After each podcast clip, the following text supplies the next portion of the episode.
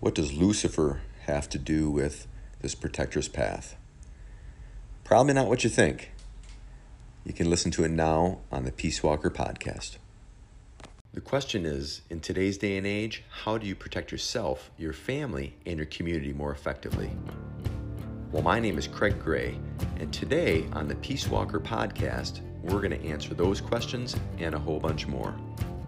You're going to learn the power of protection, the art of influence, and the confidence of clarity as you build a protector's lifestyle to live, to protect, and to inspire at a whole new level. Craig Gray here, Peace Walker Podcast, episode number 65. So, uh, this is the retirement episode? Isn't 65 used to be the retirement, uh, official retirement age. I'm not sure what it is now. But, anyways, so what does Lucifer have to do with the protector path? And I'm going to explain what that is, what I mean by that, in just a second. Before I get into that, I want to direct your attention to my six day self defense course. So if you go to sixdaydefense.com, that's sixdaydefense.com, all spelled out except for the dot, you will gain free access to my home study course. Home study course is six days of training. Don't worry though, it's not long days by any stretch. It's two five minute videos. One video goes over a concept, one video goes over a physical defensive tactic. It is essential for your journey into this idea of being a peace walker. It will teach you how to defend yourself very simply, very easily. It's kind of like one simple defense, right?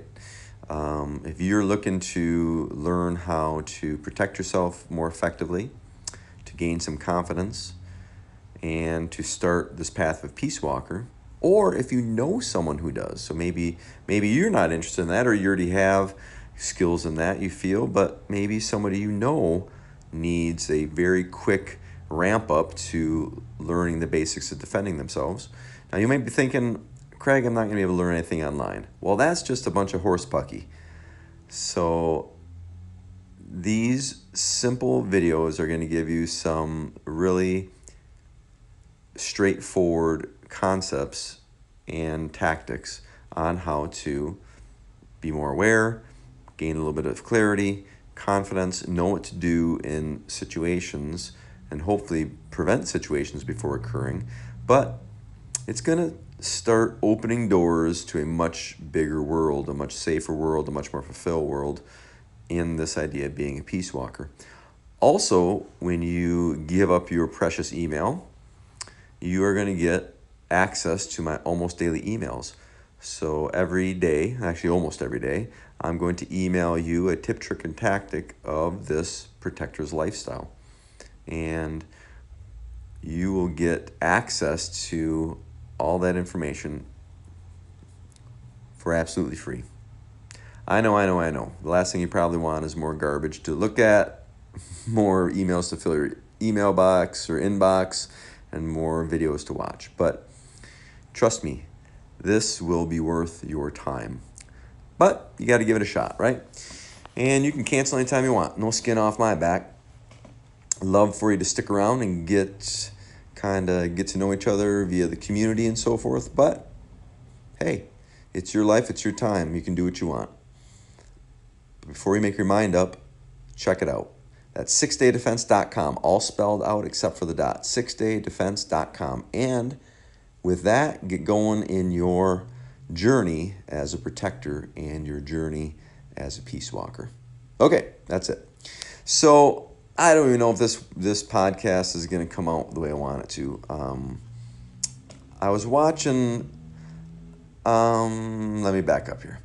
So myself and my significant other, we often watch reruns of um, series, uh, old TV series. And we, you know, kind of went through Magnum, which is one of my favorite, Magnum PI, and um, what other ones did we do? Castle is another one that we like. The the Firefly guy, I can't remember his name, but uh, Castle, and you name it. We we were going through a bunch of uh, TV series, and we came across this one that I've been hearing about called Lucifer.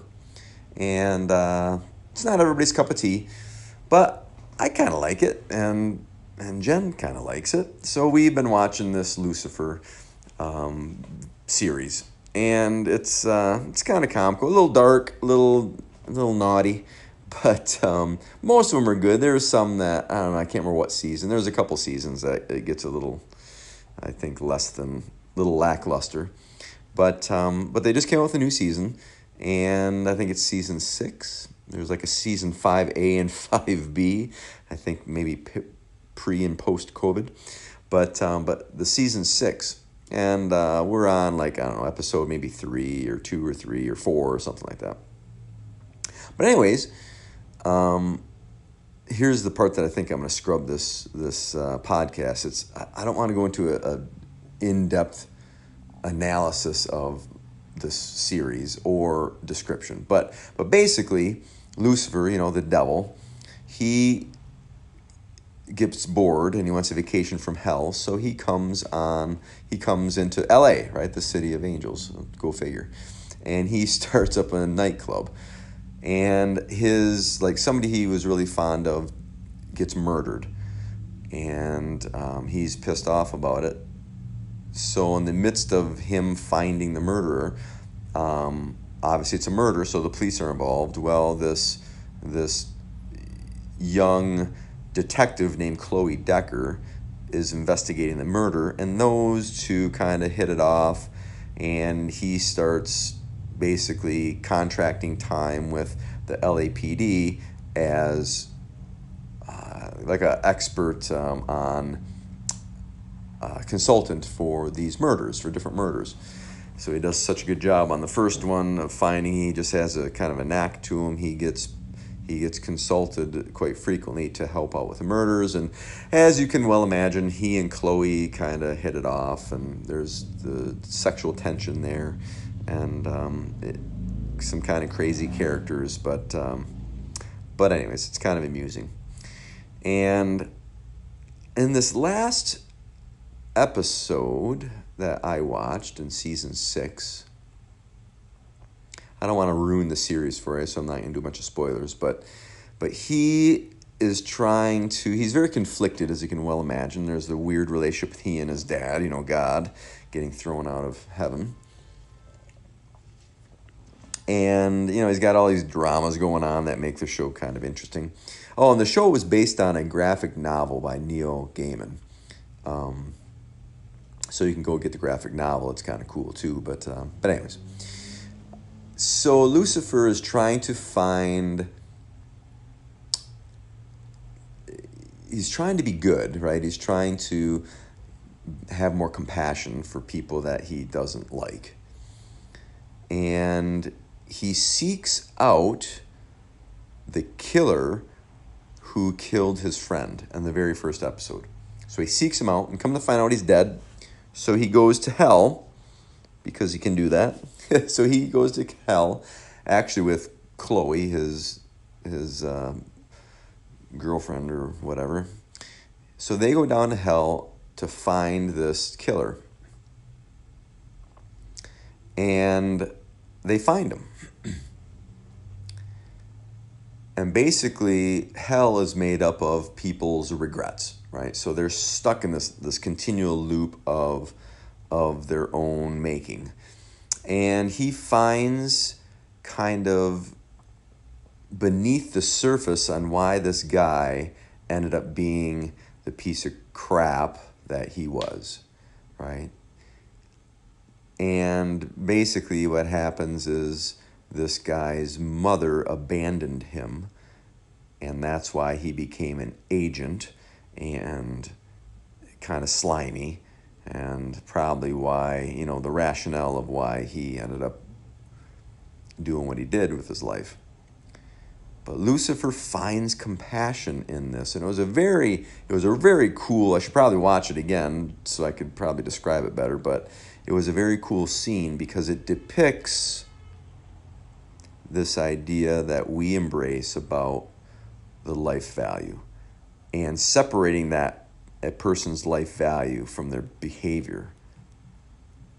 because Lucifer gets down there and he's trying to find empathy and sympathy and compassion, but yet he hates this guy uh, for what he did. But then he sees why the re- the rationale on how he got to be the way he was because his mother had left him abandoned him in a hotel room and he was sitting there watching cartoons when um, child protective services kind of comes in and takes him away. And he never he was waiting for his mom and he felt abandoned by her and he just wanted the love of his mother. So he then you know in later portions of his life you can see how that moment really he's replaying it in his own life again and again either seeking approval and then kind of um, hand grenading those relationships and sabotaging those relationships, or just being an arrogant prick because because he doesn't want to be abandoned again, but he wants the love. So it's this weird kind of dynamic that he sets up in his own life. Um, so Lucifer sees that and, and his heart goes out to him. He feels the rationale on why he did what he did. However, he also understands, Lucifer also understands that this guy did do what he did. His actions were his own. He had a choice to do something differently. He didn't. But he has this profound, Lucifer has this profound epiphany of, I feel empathetic towards you because I can see how you got there, even though what you did still wasn't right. So he, he found the compassion that he was looking for in not quite the way that he was looking for it. Because um, he still didn't like the actions, obviously. The actions were deplorable. And he didn't even like the guy necessarily, but he felt bad for him. He had compassion for what had happened to him and how he got to the place he was. So it was very profound and um, kind of surprisingly accurate on how they were able to do that in the light of what we are trying to accomplish being peace walkers, right? How can we hold on to that sympathy? Eh, let me rephrase not the sympathy, but the empathy.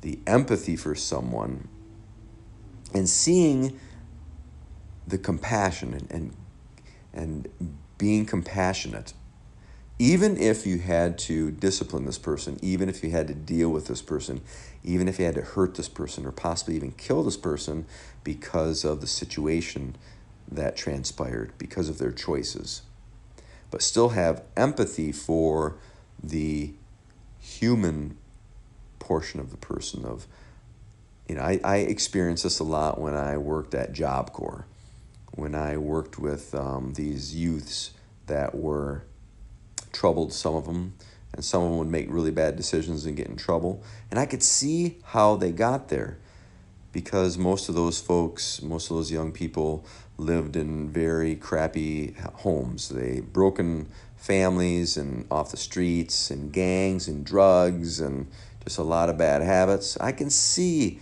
how they got to the place where some of them were and some of them are. I can see how they make those bad decisions over and over again. And I am empathetic for that. It's like, man, I wish they had a better shot. And at the same time, they have a choice, which means at the same time, you and I have choices too. So we can't use our past life for excuses on the choices that we make. We can say, huh, I can understand how I got there I can see the process, I can see the rationale, but it was still my choice to do whatever it is, you know, the bad thing. And we've got to stay clear on that.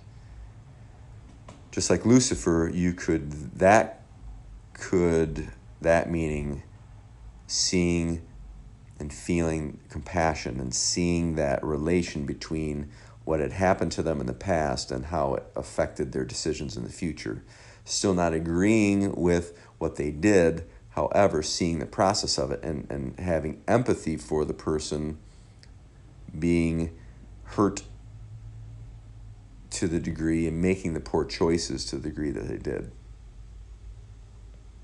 but still doing what you need to do as far as managing their behavior if that's what you have to do. So I don't know if that all makes sense. I probably could have said it more articulate than I did, but it was very profound. Um, if you get the chance, check out season six of Lucifer. And uh, I don't know which episode it is. It's one of the earlier ones. It's probably somewhere between four, one, two, three, and it's not number one. I don't think it's number two, but anywhere from probably, my guess is three or four. So check it out. He goes down to hell to find the killer of his friend from the first episode. Um, I don't remember what the name of the episode is either, but but this idea of finding and having empathy for the person and seeing how they got to where they are, but yet